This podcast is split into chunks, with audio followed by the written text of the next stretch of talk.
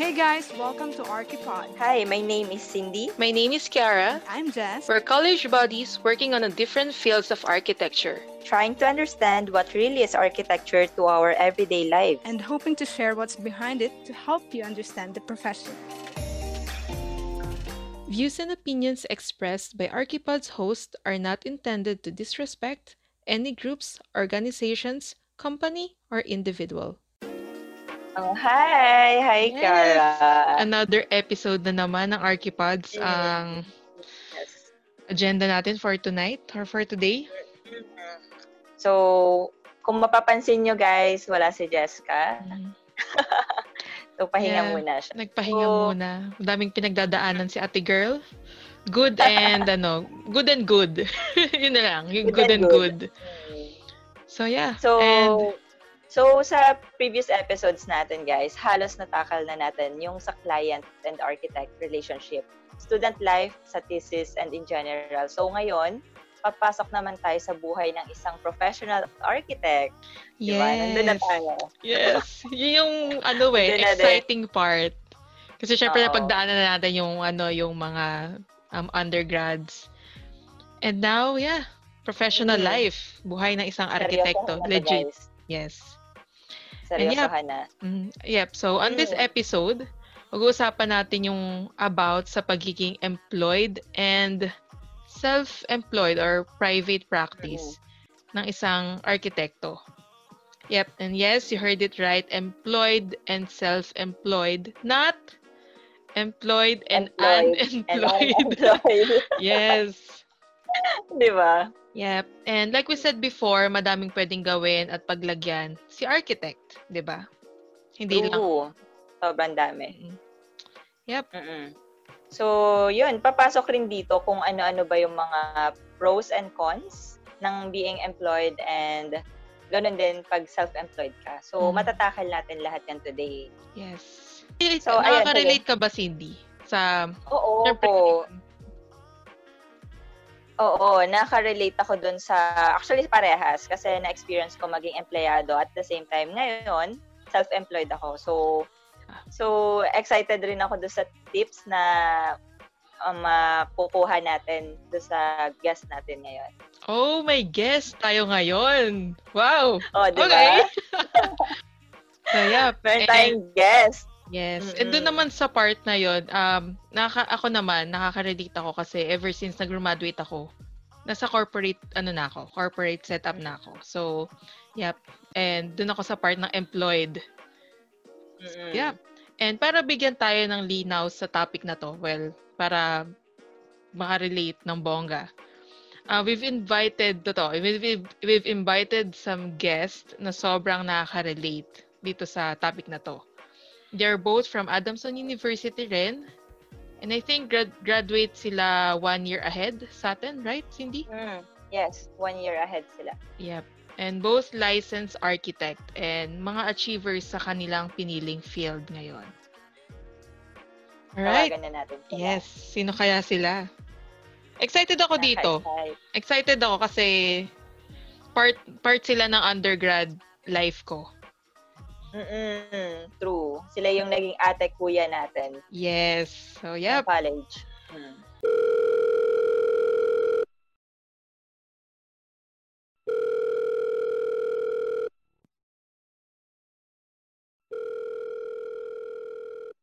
Hello. Hello. Wala pa. Yan. Hello. Hi! Hi. Hello. Oh my God. Time! Yeah. Long time no si Kuya Den? Oo, si Kuya din. Hindi ko alam eh. Nangyari. Nakaano siya. Sabi niya ganun din daw yung ano eh. Aya, wow. May pa-background. May pa-background. Hindi ako marunong paano ba yan? Ah, Walang sound. Ayan, okay na. Ayan! So, yeah. Hello! Ayan. Recording na pala tayo, by the way. So, Ay, Oh, recording na pala to. rekta na to. So, yeah. Um, yeah, nag-invite tayo ng guest. Si Architect Katrina Yes. El- Elpos and Architect Den Masalunga. Yay! Hello, Woo! guys! Hello! Hi. It's been Ano lang tayo dito? years. At Kamusta? chill lang. Tagal lang. Tagal Kami na. hindi, Tagal na. Mm-mm. Parang two years ata tayo ate Oo. Kat. One Two year years na. since nag-resign ako sa company. Ako, five years ko na kayong di nakikita. Ang taon. lang. Hindi lang ata Hindi lang five ba? years. ah. More than. lang. 2014 siguro.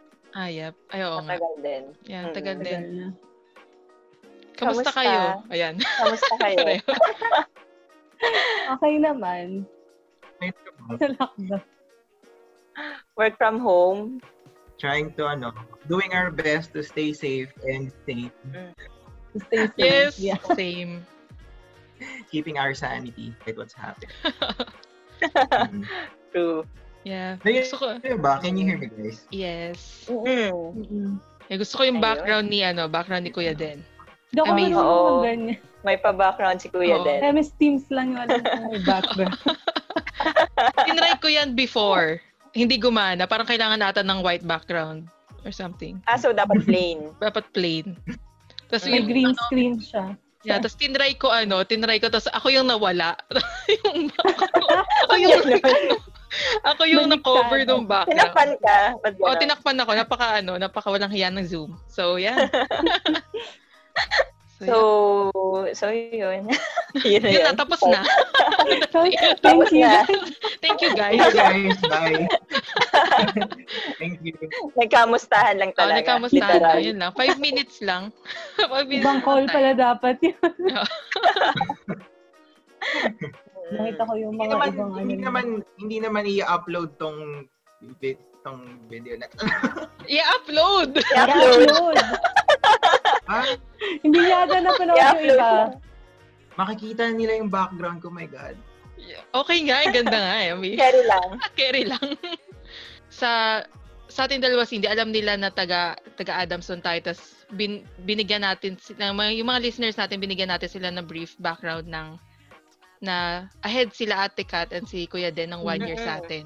Pero paano nga ba tayo nagkakilala sa Adamson? Well, Ay, sige. aside sa aside sa dahil maliit lang ang muna Adamson. tayo doon. Mm. Yep. Paano nga ba tayo nagkakilala?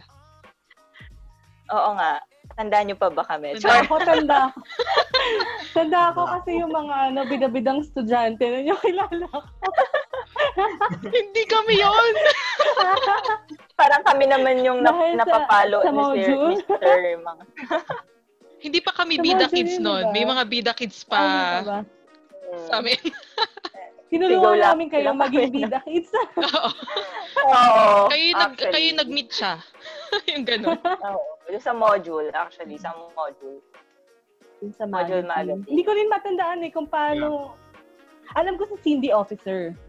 Mm-mm. Sa WAPSA. Ah, Yes. Pero si, si Kiara, hindi ko, ta- hindi ko rin matandaan. Hindi ko alam kung paano natin na-recruit. Na-recruit? Hindi ko alam kung paano. Sa ko module. Sa module Oo. si Kiara. Alam ko sa module, pero hindi ko alam kung paano ko Ah. siya na-meet. Ay wait, alam ko Ako din. na. Nadala ko na. Nag-apply ako for photographer. Yeah. Ah, Yeah, yun. Oo. Tapos yung alam, ang tatandaan ko yung first shoot natin doon sa apartment niyo sa Intramuros. Ah, yes. Tama ba? oo. Yes. Mm. Mark pa rin. Natandaan pa. O, tapos doon na nag-start. So, yeah. So, Ah. yeah. Sa, sa mga listeners namin, yung module is, um, yun yung first magazine, architecture magazine ng Adamson Mm. University. Na I think hanggang ngayon, ano pa rin, Meron pa, buhay pa.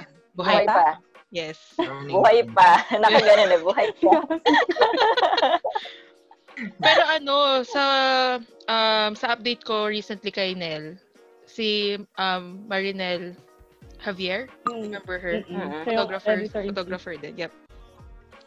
Na ano din, continuous pa rin yung printing. So, kumukuha pa din ng funds. Nakakakuha pa din si Adamson ng funds from the students para ma-support ang magazine. So, yep, I think amazing yon Oo, Tuloy-tuloy. nice. Nice naman. Tuloy-tuloy. Mm-mm.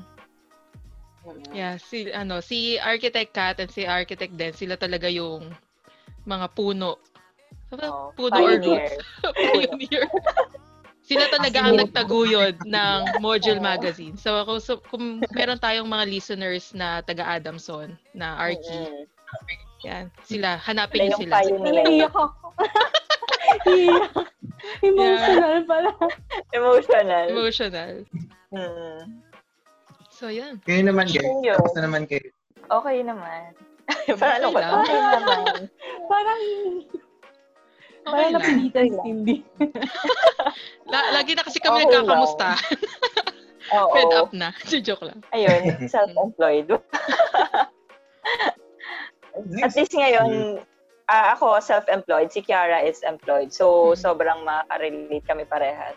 Yes. Yeah.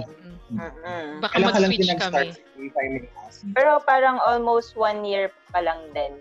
Kasi nung yung first year ko, medyo not so. Parang pa, pinifigure out ko pa yung first first year ko. Then, this year, last year lang ako dire-diretso yung project. Parang ganun.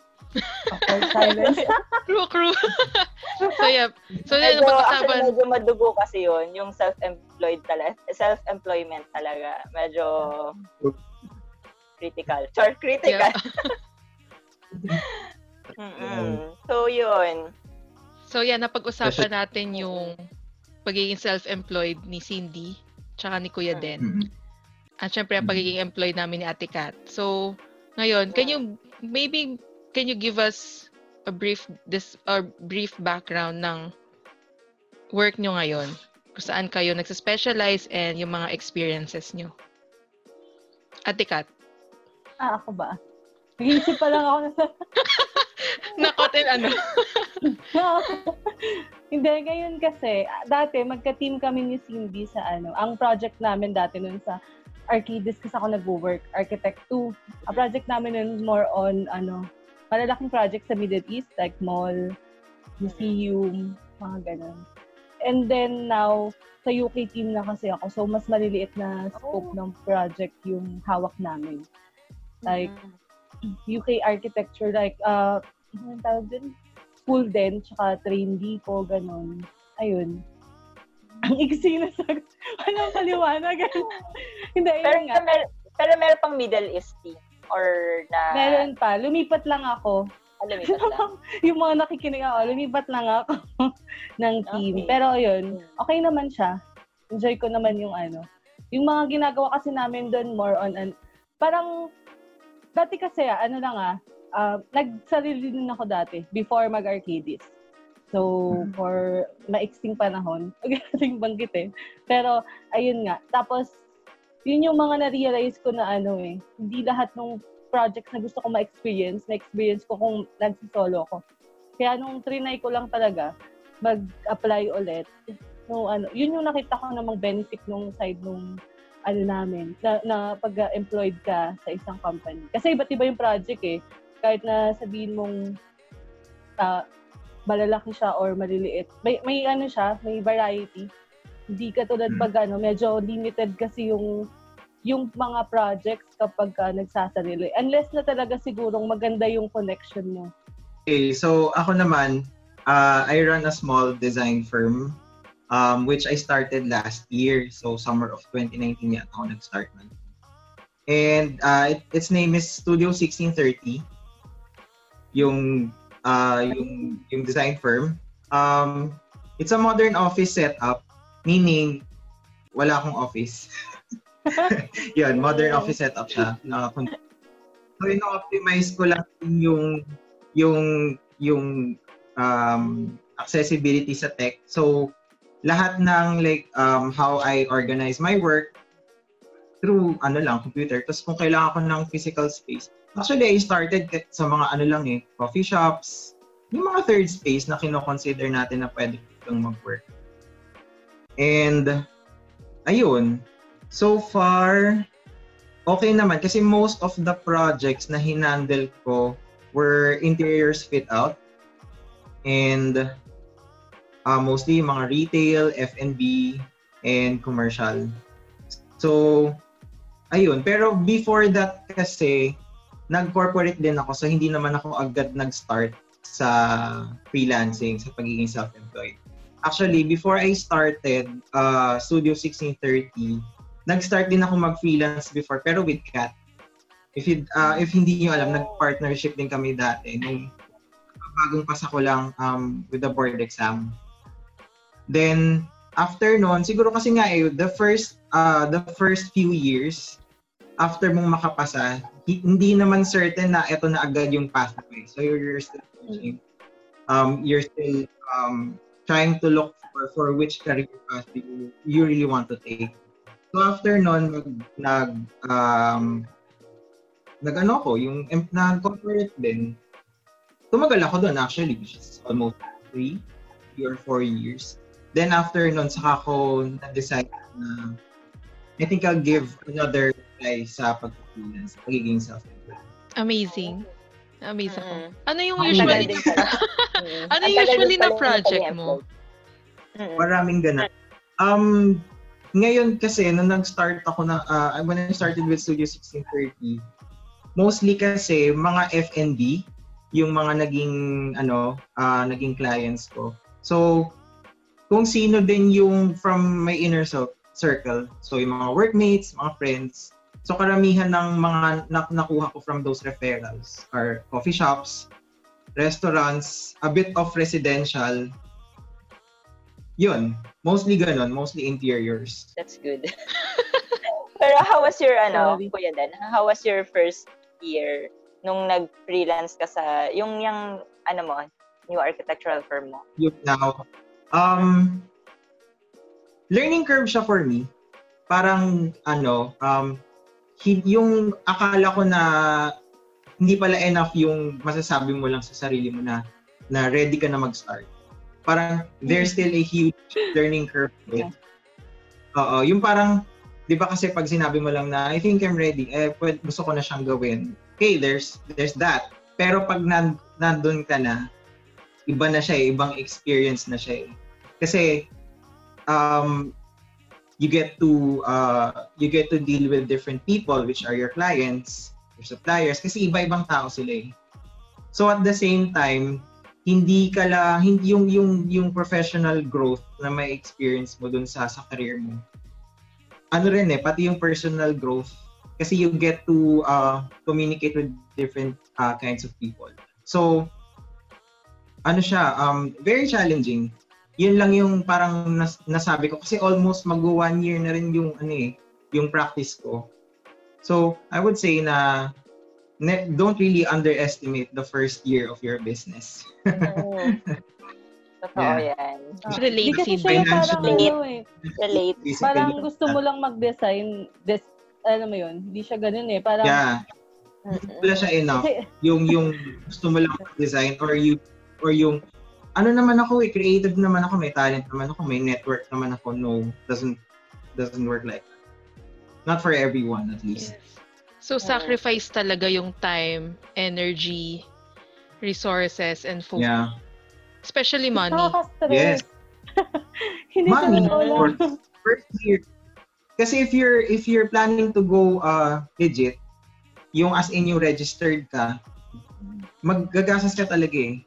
Kailangan mo talaga gumastos. Tapos aside from that, yung equipment, tsaka if sa tingin mo kailangan mo ng kasi ako aminado ko nung first year ko sa sa, sa pag-firm. Aminado ko na hindi ko kayang gawin lahat ng phase sa sa design process. So sometimes I ask for for some freelancers to do my renderings for me o kaya yung yung tawag dito, yung CAD works, especially if if ang nabubuk kong projects is halos magkasabay ng deadlines. Kasi yun yung mentality ko eh, na parang, sige, tanggap lang ng tanggap, take lang tayo. Kasi Oo. ano yan eh, kung ano eh, um, projects is uh, are equal to opportunities, thus opportunities are equal to to income. Eh, hindi ko alam na nako-compromise ko na pala yung efficiency ko, yung yung yung mental health. Yung parang masyado kang na-excite to take on these projects Mm. kasi kasi wow, these people or these clients believed in me to give me the project. Parang, wow, kuha lang ng kuha. Eh, ayun, to my disadvantage, medyo na naapektuhan din yung efficiency ko. Tsaka yung, yung, yung the way I balance work and life. Kaya Yes. nasabi kong malaking, yes, kaya nasabi kong malaking learning curve yung first year. It's still a learning curve uh, uh, up to now. Tsaka feeling ko, um, a few years later, ganun pa rin siya eh, kasi lagi kang may bagong matututunan. Pero yun nga, um, yung first year talaga yung very ano, Yeah. interesting. Mm. Challenging yung first year. Isa yan sa mga reason eh kung bakit bumalik ako ng corporate.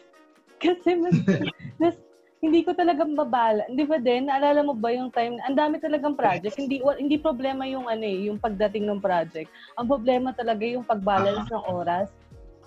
So, Exactly. kailangan mo talagang matutong, ano, na ilimit yung sarili mo na. Kunwari, kung nasa bahay ka na. Siyempre kasi yun ang problem eh, kapag may sarili kang business. Minsan yung mga Hmm. clients sabihin, ah, ano eh, mag-email siya sa'yo ng 11, 12. Mm-mm. So, minsan, na, na, ano ka na, Sobrang relate. Di ba? Yeah. So, parang, ah, yun talaga yung naging problem ko noon. Na parang, ang- parang mas na-stress stress ako dito ha, sa, na fulfilling siya kung sa fulfilling. Like, for me, lalo na kapag nakita mo na kasi yung outcome nung ginawa mo eh. Tapos, yung mismong reaction ng mga client eh. Yung mismong reaction nila Mhm. pag nakita nila yung finished na project na, di ba? Kaso nga, ayun Hmm. lang. Sa mga may gusto talagang mag-umpisa ng sariling firm, dapat talaga ano, time management, tsaka ano, Yeah. yung talagang ililimit mo talaga yung sarili mo eh, na hanggang anong oras ka lang dapat magtrabaho. Hindi pwede. Oo. Oo. You need to ano, you need to you need to learn how to negotiate with yourself first. Mm-mm. Yun. Parang kailangan before ka mag fully commit into into this next uh, phase of your career, yun nga yung pag-freelance, dapat pat- dapat talaga makipag-negotiate ka muna sa sarili mo. Yung mag-establish ka muna ng systems that works for you. Yung parang sinabi nga ni Kat, mag-set ka din ng limitations na na ito yung work life mo, ito yung yung yung yung hindi ka masyadong ano yun, yung yung you still get to live a normal life. May weekends ka pa rin, yung gano'n. Parang kailangan mo mag-designate ng opening hours. Oo. Yeah. Ano? Kasi ang ako lang, if if I may, ang biggest misconception kasi na naririnig ko sa from other people ha, who, who are not aware with with what we do is oy buti ka pa ano how, at least ikaw hawak mo yung oras mo parang sure ka Mm. Lagi ko rin naririnig yan. Buti ka pa yeah, alam talaga. lang nila. there's an air of envy na parang naiingit parang naiingit pero kung alam mo lang yung gano'n Parang Grabing mas stress. mahirap eh. Tsaka parang mas mahirap yung ano yung ganyang setup na wala kang ano eh, wala kang designated na oras kung kung kailan ka magsa-start, kung kailan Yeah. ka matatapos. And yun, yun din sa client mo, hindi hindi mo rin naman masabi na ito lang yung oras ko kasi alam baka alam ni client na parang ano mo yun, yung you're doing this as a parang freelance, free, freelance ka, parang ganun. Mm. Mm. Kasi yun, kapag hindi mo siya na-handle ng maayos, yung mula sa sarili mo pa lang, there's a chance that it would domino ah, hanggang dun sa pinaka ah, last phase ng, ng design process, which is bad. Kasi that's your work eh. Eh, wala namang ibang accountable dyan kundi ikaw. Hmm. Actually, totoo yan. I also experienced na nagko-construct na. Tapos, Mm-mm. sobrang dami pa ring details na kailangan gawin. As in, Mm. lahat. Kaya, ayun, iyak na lang. Diba? Kasi ang Kaya hirap kasi, ang- maiiyak ka talaga. Yung difference. Kapag na, nasa office ka kasi or employed ka eh. Kasi may, may group kayo, may team kayo eh. So alam kahit pa paano may, may susuporta sa'yo pag kailangan mo ng tulong eh. Pero kapag nga may sarili kang business, may sarili kang firm, kailangan talaga halos lahat alam mo siyang gawin eh. Hindi lang dun nga sa drawings eh. Pati sa business side nga, yung mga ganyang aspect. Kailangan talaga may alam ka kasi malulugi ka kapag wala eh. Lugi yung oras mo, lugi rin yung resources, yung mga ganun. Which is a bit sad din. Kasi, hindi naman sad, but rather a missed opportunity. Kasi, yan yung hindi naturo sa atin ng college, yung the business of design, the business of architecture.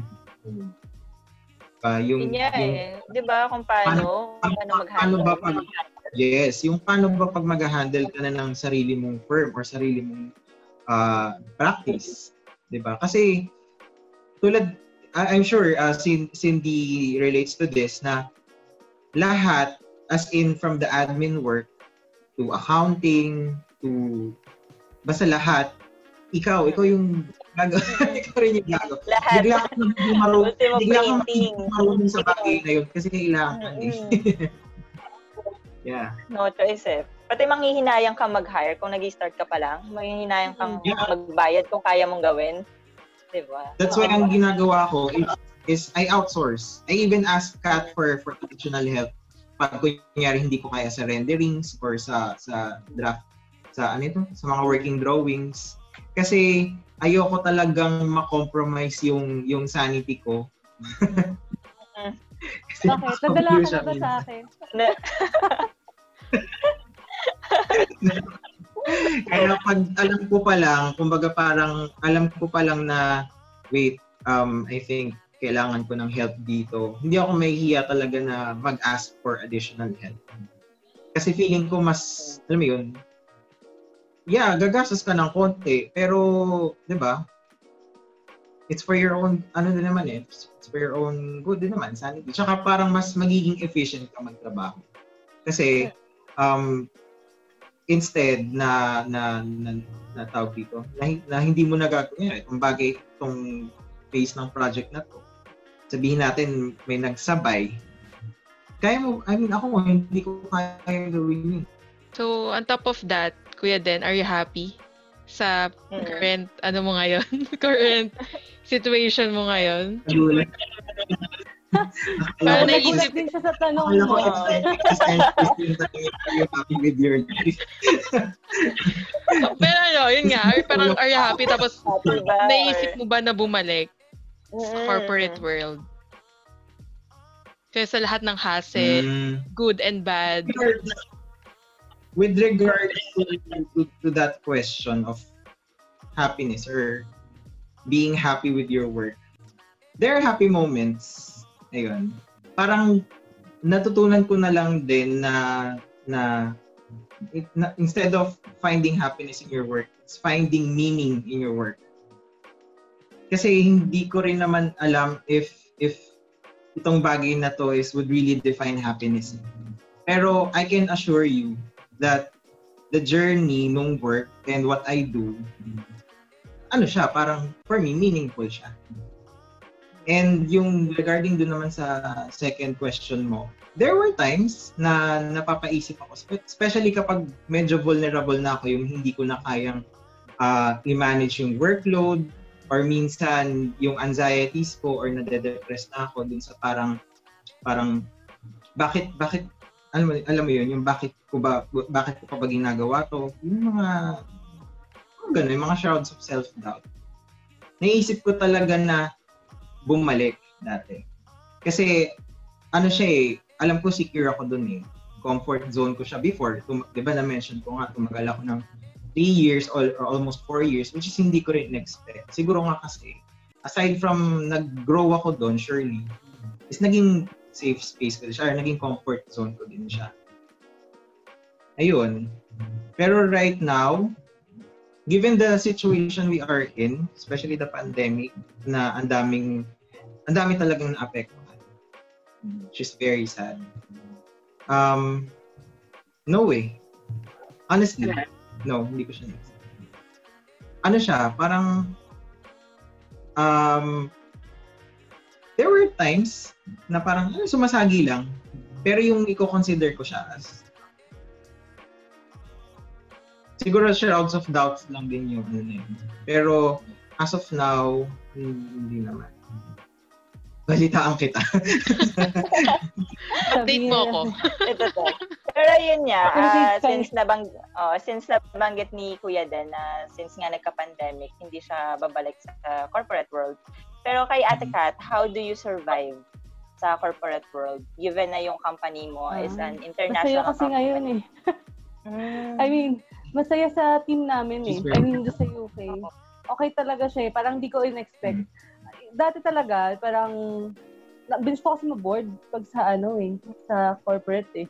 So yung mga pinasukan ko mga offices dati din, malalaking offices din, like Asha, or intern kami sa Palafox. Tapos yung isang firm na napasukan ko, ano, interior siya pero ang project nila malalaki din. So parang, kaya ako nag, ano, actually, kaya ako nagsarili noon, nung time na after noon. Parang, kasi alam mo yung hinahanap mo na ano, fulfillment sa trabaho mo, dun sa project mo. Parang gusto mo siyang gawin. And then, nung napunta na ako ng arcades, hindi ko naman in-expect na tatagal actually ako ng ano, o mag, sa November, magti three years na. Hindi ko talaga in-expect. Sabi ko lang, ano, hala, yun nga, sabi ko, hindi, mag one year lang ako, ganyan. Parang ano, kailangan ko lang Diba? magpahinga from ano, from ganyan. Pero, di ko lang in-expect kasi ang saya nung mga ano namin ngayon eh, mga yung project. Tsaka, nakaka-experience kami ng, lalo na sa team namin ngayon sa UK. Diretso kasi kami kausap yung mga counterpart namin sa UK, yung mga architects. So, di ba kasi iba iniisip nila pagka multinational firm, parang outsourcing yung dating niya. Pero kasi dun sa, sa amin, parang one team talaga yung dating. Parang kumbaga nag, magkaibang lugar lang kayo, pero nakapag-work kayo virtually together.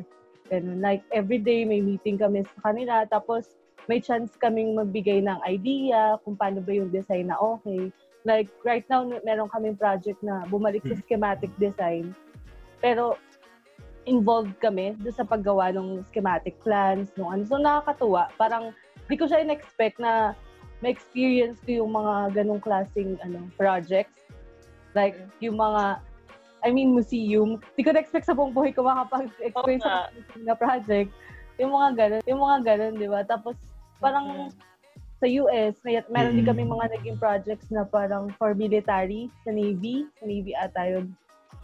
So, parang, ano, maganda din. Hindi ko kasi, hindi sa nag endorse ako ng company. Kasi hindi ko talaga siya maano, ma-compare ngayon sa ibang company na, kunwari, kung minsan, syempre, pag nagsistress ka, titingin ako ng ano, ibang opportunities, ganyan. Pero parang ngayon, ano eh, okay, di ba? Nag-job hunt bigla eh. Oo. Company Parang hindi naman natin, parang lahat naman tayo ginawa na eh. Ah, di ba? Some point. Mga ganun. Pero hindi ko talaga siya maano, ma-compare sa iba kasi ang ganda talaga nung experience namin. Tapos like yung global shapers namin last year, yun kasi para siyang ano, international na leadership conference or parang bootcamp for young leaders, ganyan. So, meron kami doon na 100 na different na young professionals from different um, arcades na office. So, tas nag-meet kami, pinadala kami sa UK. So, ayun, yung mga ganong experience, parang, akala ko kasi pagka-corporate talaga, eh, parang, alam mo yun, plain na, ano ba yan, work, work, work, ganyan. Yeah. Tinutulungan talaga. Tinutulungan ng company yung employee, ano, employee nila. mm Kasi, pati, mayroon pa kaming mentorship, so balik ka na, Cindy. Ikaw yung ako- Ito talaga yun. Parang inano eh, sinisales talk. Ganun. Yes. Marketing nga. Pero, pero actually, pag may nagtatanong sa akin kung saan talaga gusto mag-work, as in, nire-recommend ko yung ah, previous company ko, which is yun nga, na, parang libre to, ano, libre sponsor Libre arcades. sponsor. Naman, Ay, baka naman. Pero, Baka naman. Iba kasi yung experience. Iba yun yung Ah. experience. Yung mga Mm. projects din, Yeah. malalaki talaga.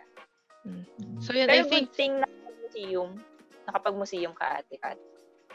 oo. Yep. Basta mar- mag- malalaki yung projects nila eh, na kahit yung maliliit eh, di mo lang ma-expect na, "Ah, makakagawa ka pala ng mga ganong klaseng ano, ng mga ganong klaseng project.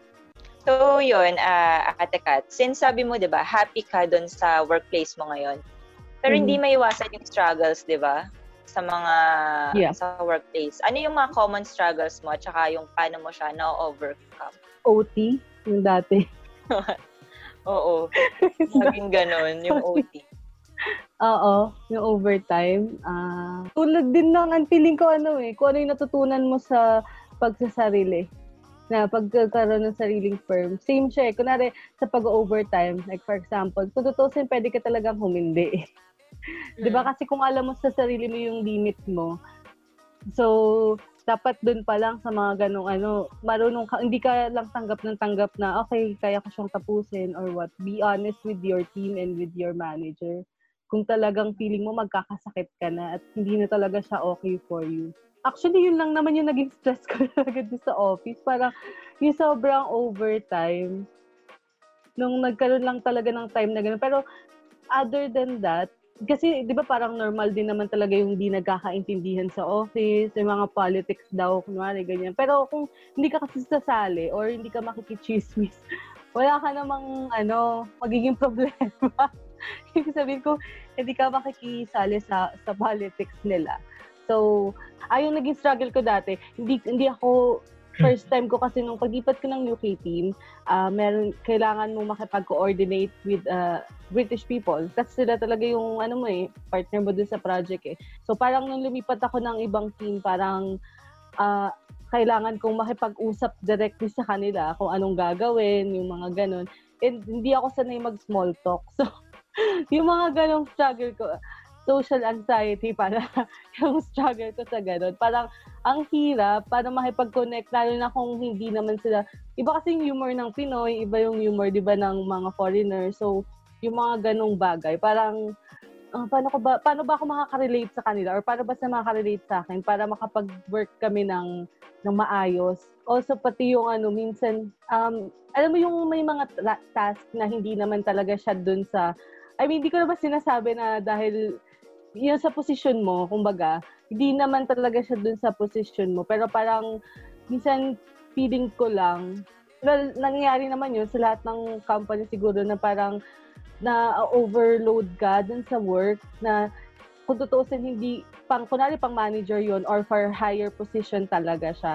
Yung mga ganong klaseng struggle na parang, wala, bakit ganun? Hindi naman ako, ano dito, hindi naman ako dapat yung responsible dito. Ah. Pero, pero parang na-realize ko, parang okay din siya kasi natututo ka. Tapos na-prepare yung sarili mo para pag ikaw naman, yung nandoon na sa next, ano mo yun, position na yun, or next na uh, yung uh, managerial position, for example, alam mo na kung paano siya i-handle. Hindi ko kasi masaya nga ako, kaya parang wala mm. talaga maano na ano.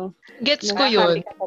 Yeah, gets ko yung parang settled ka na sa sa job mo ngayon. Kasi ganun din ako ngayon dito. So parang, kasi syempre dito naman, iba naman yung work um, work environment kasi Australians chill lang sila eh. Kung ka, hanggat mm. kaya hindi mag-OT, hindi mag-OT. Parang on Same. the dot, 5 o'clock, goodbye mm-hmm. office, ganun. So sobrang chill. Kaya sa akin ngayon wala pa yung wala pang pressure yung aside from politics konting politics sa office. So, yeah. Yun. Kasi hindi naman mawawala yun. Hindi may yeah, iwasan. Ano oh, lang siya, wag, parang wag it's just a matter of gaano kalala. True. Focus on your work lang. Unless you live for the drama. Gusto mo ng drama sa buhay. Oo. Wala ka ng ano, wala ka ng stress sa diba? buhay. Unless kaya... you live for the drama. Yes.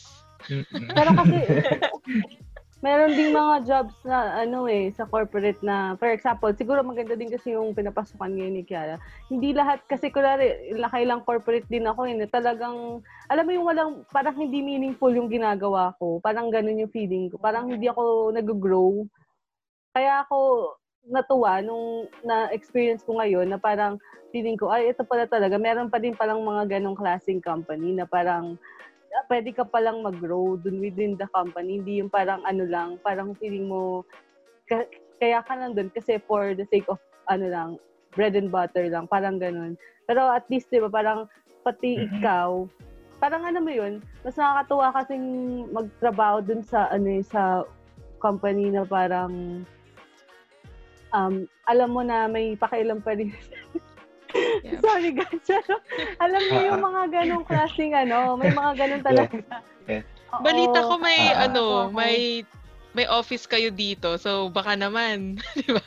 Meron, wala lang for wala lang for RT. Yeah, alam ko for, for engineering. engineering. Yes. Mm-mm. Mm-hmm. Apply ka na.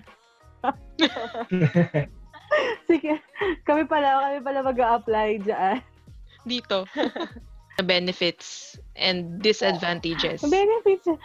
Number one Ayun na, sa'yo na. Okay na. may- May ano ka. May sahod ka Sobrang dami. Sobrang Oo, dami sa money, no? ah. Oo. Tapos, alam mo yun, meron kang, ano yun, tawag dun sa mga health Yung- card. Mm-mm. Yung mga ganun. Benefits din natin tawag din. Pero yun nga, may mga Sobrang ganun dami. ano kuha. I-spoiled ka nila, di ba, sa benefits. Sa RKBs. Oo. Pero feeling ko Diba? depends sa company. Yeah, yeah, yun din. Depende sa company. Sa akin naman Pero kasi ngayon, kasi, ano, maluwag okay. sa akin yung office kasi magma-masters ako. So maluwag naman sila na flexi time naman yung sa akin. So yun yung parang advantage Mm-mm. ng nasa office. Ayun, ayun, may benefit pa kami bagong ngayon. May mentor loop kasi Cindy na bago.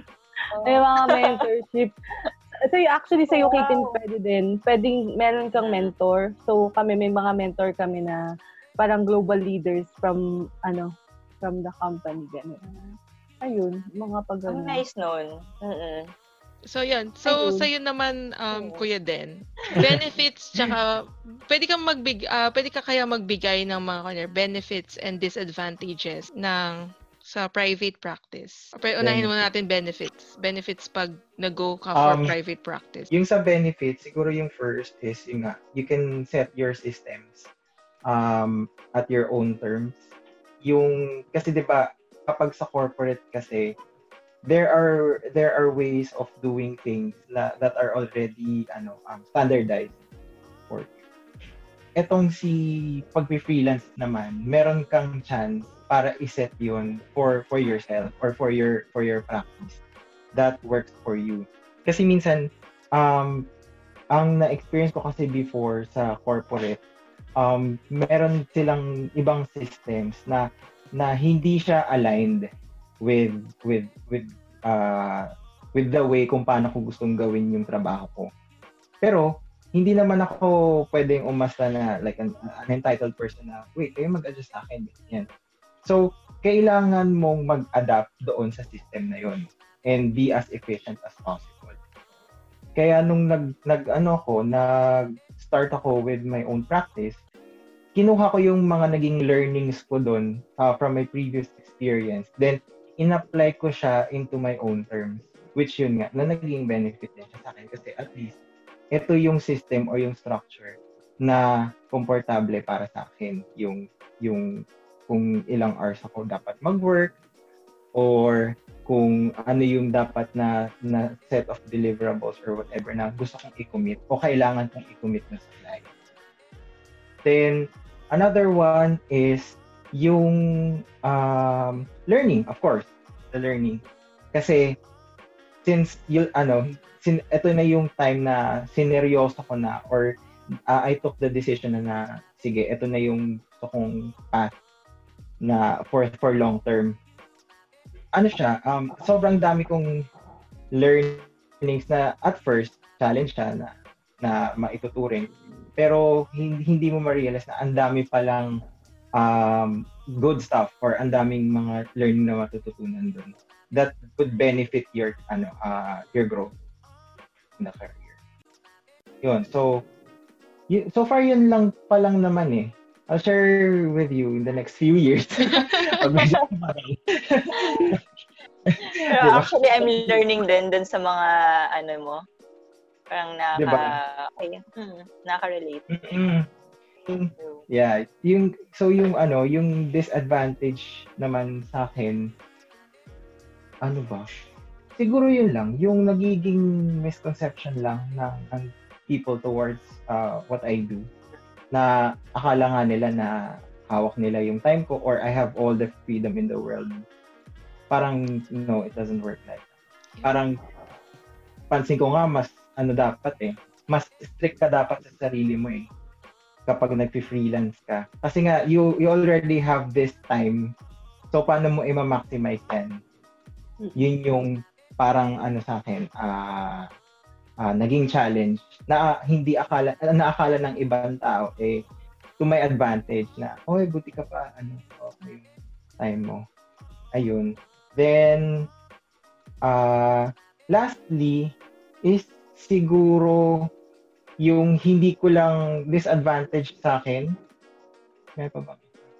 Actually, parang yun na pala yun. Or hindi ko lang siya maisip na yun. Pero so far yun. Kaya kasi siguro hindi ko siya na hindi ko siya naiisip as benefit as a benefit or a dis or a disadvantage kasi at the end of the day parehas ka namang may matututunan sa kung anong experience yung pinagdaanan mo. May Totoo. it be a, a benefit or a disadvantage. Mm. And Tsaka I it think, depends na sa tao. And dahil And I think, Oo. Depende sa yun. Yun. Sino Depende sa tao. Depende sa Ayun.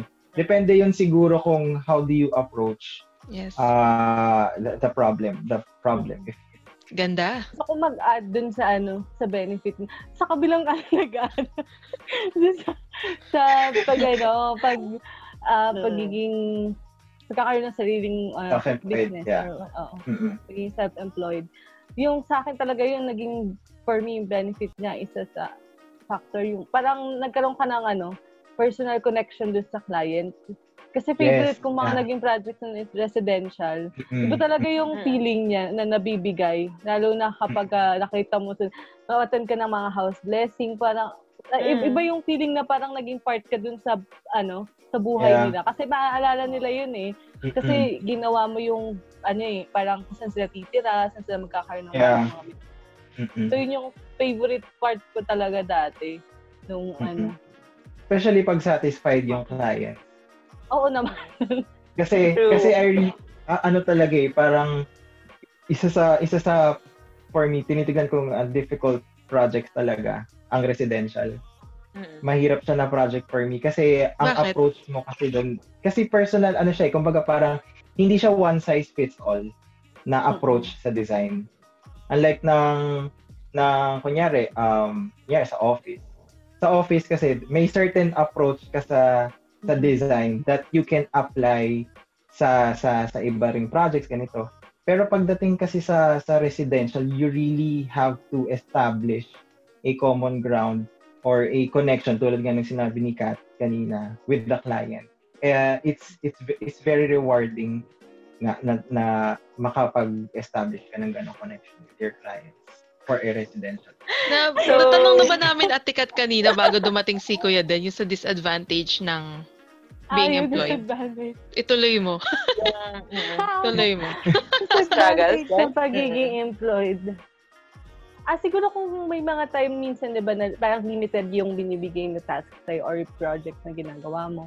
Parang nagiging limited minsan yung, yung kumbaga yung creativity mo, eh, lalo na kung, ako kasi galing ako puro design team dati. eh. So parang nung, Mm. kaya ako din pinasok na na ganon sa arcades kasi gusto ko matutunan yung technical side, which is really good naman. Kaso minsan kasi, di ba, parang naboboard ka din kapag ah, hindi ka nakakapag-design or whatever. Pero, disadvantage siya. Pero kasi ako, pag sa mga ganong bagay, parang iniisip ko, ano bang pwede kong gawin? ah, sa, I mean, sa personal time ko. Kaya minsan, alam mo yun, kami ni Den last time, dapat sali kami ng design competition, yung mga ganon. So, minsan, kahit na may mga ganong ah, disadvantages, parang, parang ano eh, uh, kunwari yung pag-overtime na parang minsan wala ka ng choice.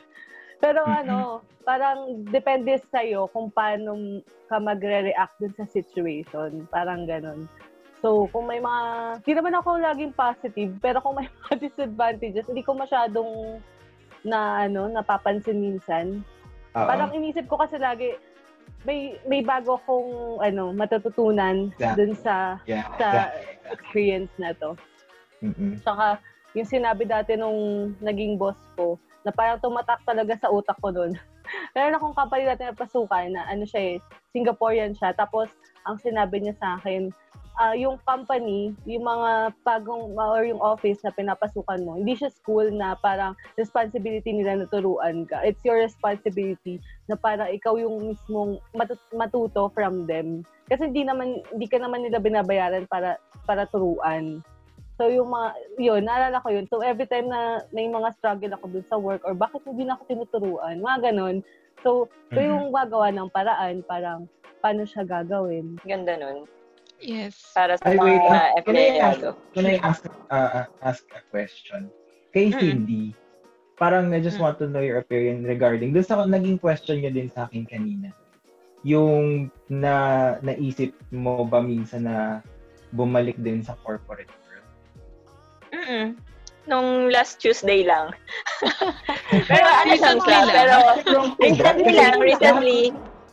Oo, Oo. tas, pero pag yung naano ko na, kasi pag sobrang stress talaga sa work, naiisip Yeah, ko siya. exactly. Pero pag yung naiisip ko yung kung ano na yung medyo medyo settled na din kasi ako ngayon sa pagiging self-employed. May times Yeah. talaga sumasagi sa isip ko na parang Mhm. buti pa doon nung nasa previous company ako, parang medyo ah, kaya ko mag-chill, kumbaga. Yeah. Parang pwede kong Chill may talaga. times na yung kaya pwede ka mag-chill kasi parang hindi walang mabigat na responsibility sa Parang ganon. Pero Oo. parang pag natulog naman ako kinabukasan, okay na. okay na rin. Sumasagi lang siya sa isip pero hindi na kasi ako bumabalik dun sa thought na mag-employed ulit ako. Pero nung mga first year ko, parang gusto ko siyang, gusto ko mag-quit. Pero I remember, Mm-mm. sabi nung manager ko before, parang kahit saan ka, kahit anong gawin mo, don't quit. Basta i-practice mo lang yon yung don't quit. Ganon. Eh ngayon, mahilig ako yung parang Mm. pag ayoko na, resign. Di ba ganun eh? Pag ayoko na, Mm. resign na. So, nag-try ako dito na, sige nga, try ko yon Pag nahihirapan ako, hindi ako susuko.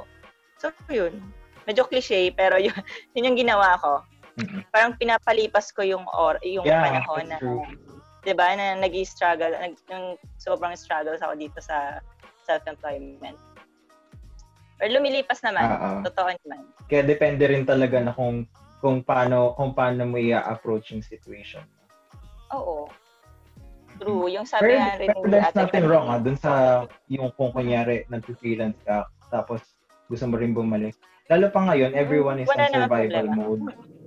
Mm-mm. Yeah. And also, pag Yeah. yung meron kang project na gustong, sabi nga ni Ate Kat kanina, may project ka na gusto mong, Mm. like, gusto mong makuha or gusto mong matutunan, syempre, mag apply ka doon sa company na yun yung specialization. Okay yun. Okay din yun. Mag ano na rin Ayun. ako, freelance na nga rin lang din ako. Okay. freelance na lang din. ano rin ako eh, parang like yung kila Kuya Den and kay Ate Kat, ah, nung pagka-graduate ko, nag-employ, nag-ano ko, empleyado ako. Then, bumalik ako, Mhm. nag, ah, nag-resign ako para mag-exam naman. At the same time, nag-freelance ako noon. Then, nag, ano, Mhm. nag-work ulit ako as dun niya sa arcades. Then, ngayon, parang, yun, nag-ano na talaga ako, nag-settle na ako sa self-employment. So yeah, Mm. before before we wrap this episode, any tips sa mga young professionals na nagbabalak kagaya ko, Char, joke lang, na mag-private practice or maging self-employed and sa papasok rin naman sa corporate world.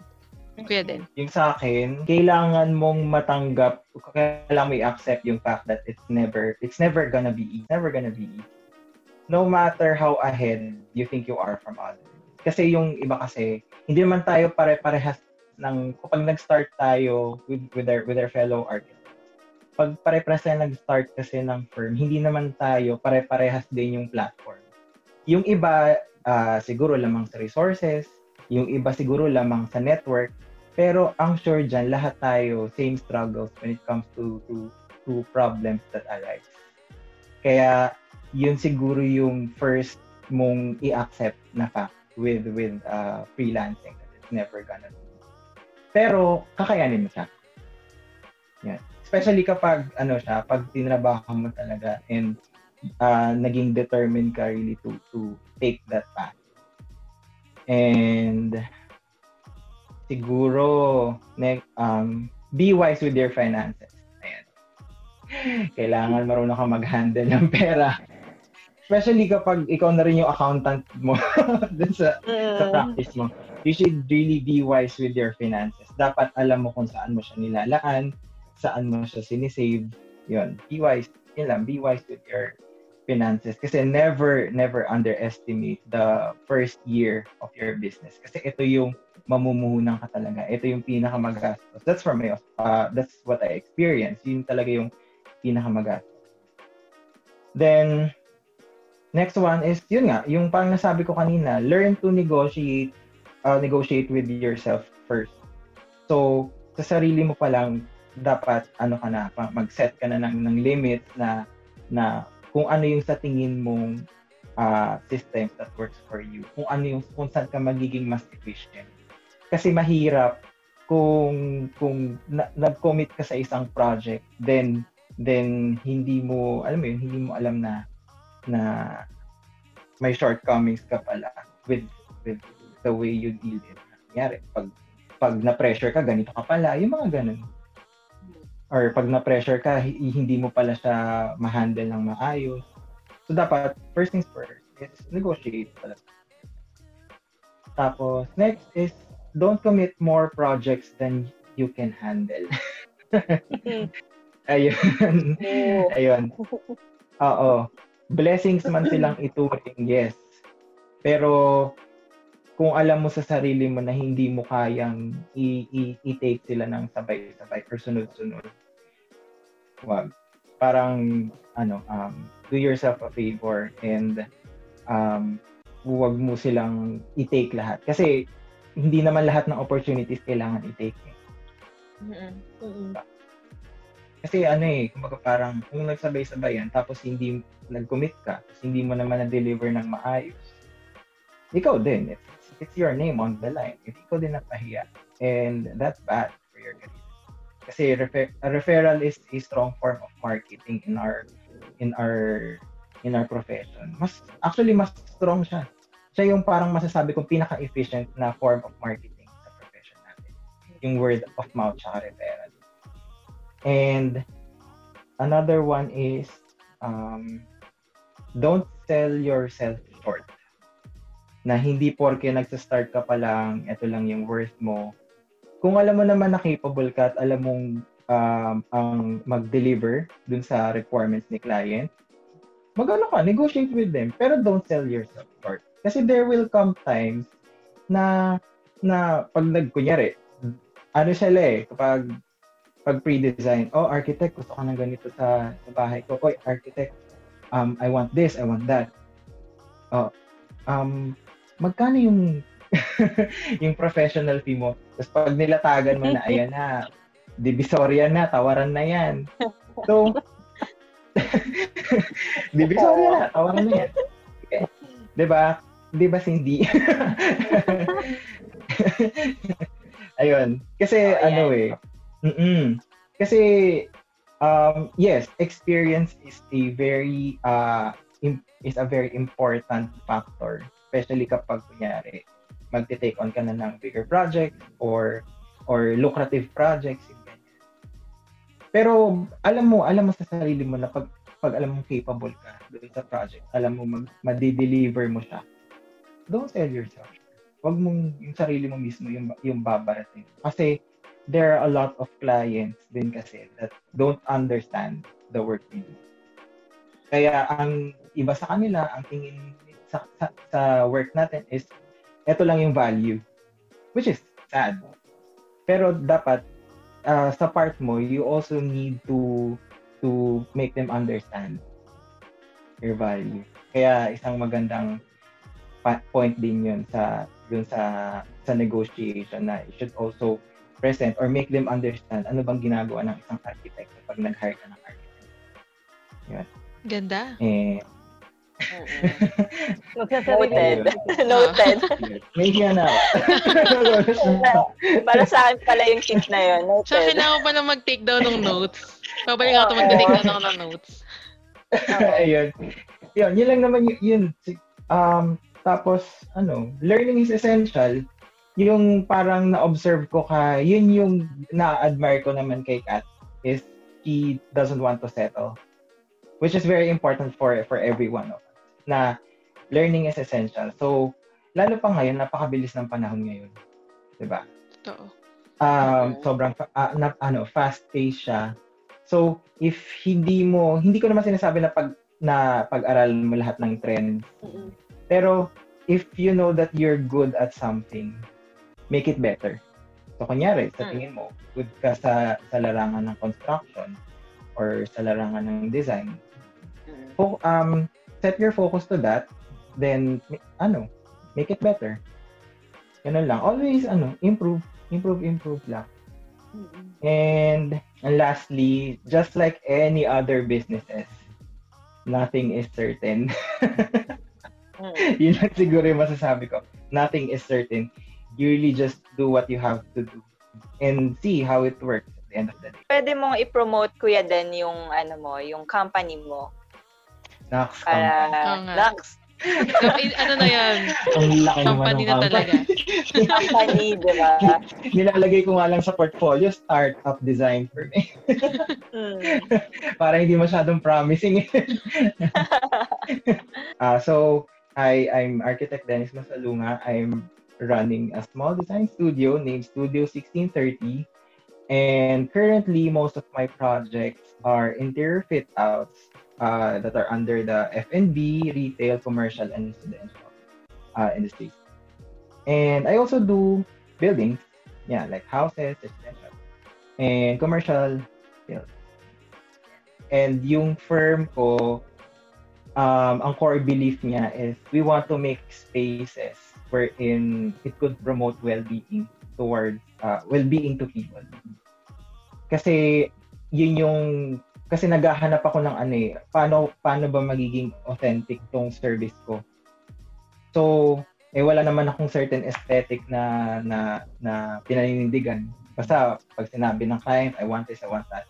Parang ang laging um, primary requirement ko of delivering the project is to dapat itong space that would promote well-being. Yep. Ikaw, Ate Kat, any anything to promote? Yung make-up Wala line po niya. Ano Baka ako meron. kapag makeup. Hindi, ano, additional tips dun sa pagsasarili. Don't start any project without a contract. Yun. Di ba? Parang hindi ko naisip yun. Yung makakalimutan. Yeah, and Yeah. also, kahit na nasa, ano ka, nasa corporate ka ngayon, pwede ka naman kasing mag-sideline. So, parang doon pa lang mapapractice mo na eh, paano makapag-negotiate sa client, paano makapag-work sa mga engineers, di ba? Pa, hindi ibig sabihin nag-fail ka. For example, for me, ah, na- nag, nagsarili ako dati siguro mga two years din yon two to three Mhm. years. Pero, hindi ibig sabihin na hindi siya, hindi ka nagtuloy or hindi mo siya tinapos. Ah, nag, ano ka na, parang puro mali na yung nangyari or puro failure na. Sabihin lang nun, baka hindi pa kasi pa talaga para doon yung ginagawa mo. Oo. So, ayun. Hindi pa, mm, hindi pa ready. In short, don't be too hard on yourself. Yes. Yeah. True. Ayun na. Mahalin So, natin. Ayan. Grabe, sobrang ano, sobrang daming daming natutunan. Hindi, joke. I think gusto ko pang ano, i-extend natin tong um, hindi lang sa Oo. topic na to pero baka meron pa tayong ibang topic na tayong apat mapag-uusapan for Oh, sure. the next episodes. So sana ma-invite ulit namin kayo Ate Kat and Kuya Den. Oo, oo nga. Sana, sana ma-invite Pag-aaralan ka ko din kung paano maglagay ng background. Ako din. yung hindi na ako mawawala. para, Ako pag-aaralan ko kung paano ibalik yung background ko dati. So yun, I think, um, yeah. Mm. Yeah, Bye thank you so much. Thank you so much Ate Kat and Kuya Den. And until Thank next you, time. Ate Kat and Kuya Den. Oo, salamat, salamat. Thank you. Thank you, guys. Bye. Bye. Bye-bye. Don't forget to check us out through Instagram, Facebook, and YouTube for some show notes. Just use the word Archipods to search us up. If there are topics or issues that you want us to talk about, just feel free to drop us a comment or even tag us, and we'll be more glad to share our insights and personal experiences that we hope could help you out. Once again, this is Kiara. And I'm Jess. Cindy here and join us again on our next episode. Bye!